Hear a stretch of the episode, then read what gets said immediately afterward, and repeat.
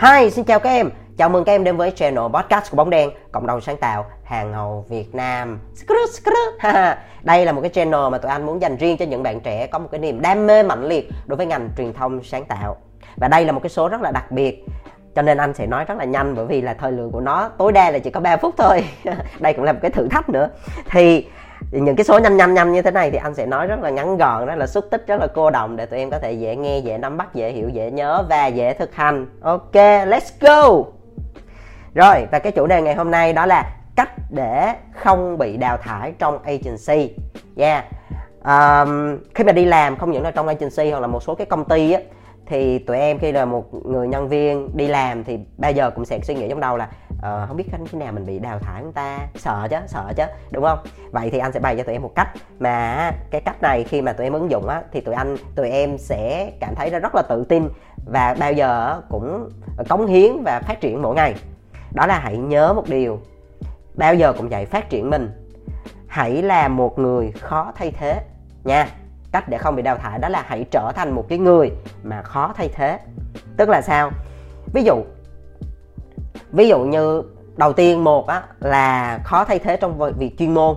Chẳng hạn như tụi em đôi khi là một cái công việc tụi em làm nó nó chỉ đơn giản giống như là quản lý fanpage hay là uh, thu thập số liệu để làm report hay là quản lý KOL vân vân. Nhưng hãy là một người làm giỏi nhất cái công việc đó. Anh lấy ví dụ hãy là một cái người quản lý fanpage giỏi nhất trong cái team đó. Hãy là một cái người quản lý fanpage giỏi nhất trong cái công ty đó bởi vì á, nếu như mình đặt ra một cái điều đó là mỗi ngày mình đều tập trung và mình cố gắng khai thác làm sao tối đa công lực của mình để đem lại cái hiệu quả tốt nhất. Ví dụ như mình là một cái người quản lý KOL hãy là người quản lý KOL tốt nhất. Đó thì khi mình làm tốt nhất cái công việc đó rồi á thì người ta sẽ rất khó để thay thế mình đúng không? Bởi vì là đang làm rất là tốt không tìm một ai mà có thể làm tốt bằng thì chắc chắn là sẽ được thay thế được đúng không? Đó là cái đầu tiên đó là nói về mặt chuyên môn. Cái thứ hai á là nếu được thì tụi em nên uh, phát huy một số cái tài năng lẻ tài lẻ đúng không? Hoặc là một số cái đam mê của mình. Ví dụ như là À, cũng là hai bạn cũng là copywriter đúng không? Nhưng mà một người á, thì lại có thêm một cái niềm đam mê hoặc là một cái cái khả năng liên quan tới sáng tác nhạc. Đó có thể là biết chơi nhạc cụ. Đó rồi có thể viết kịch bản phim. Đó có thể là biết uh, nhiếp ảnh vân vân. Thì tức là bên cạnh những cái chuyên môn đó mình có thêm những cái tài lẻ. Thì khi đó thì mình sẽ có nhiều hơn những cái chất để đảm bảo được cái việc là mình rất khó thay thế.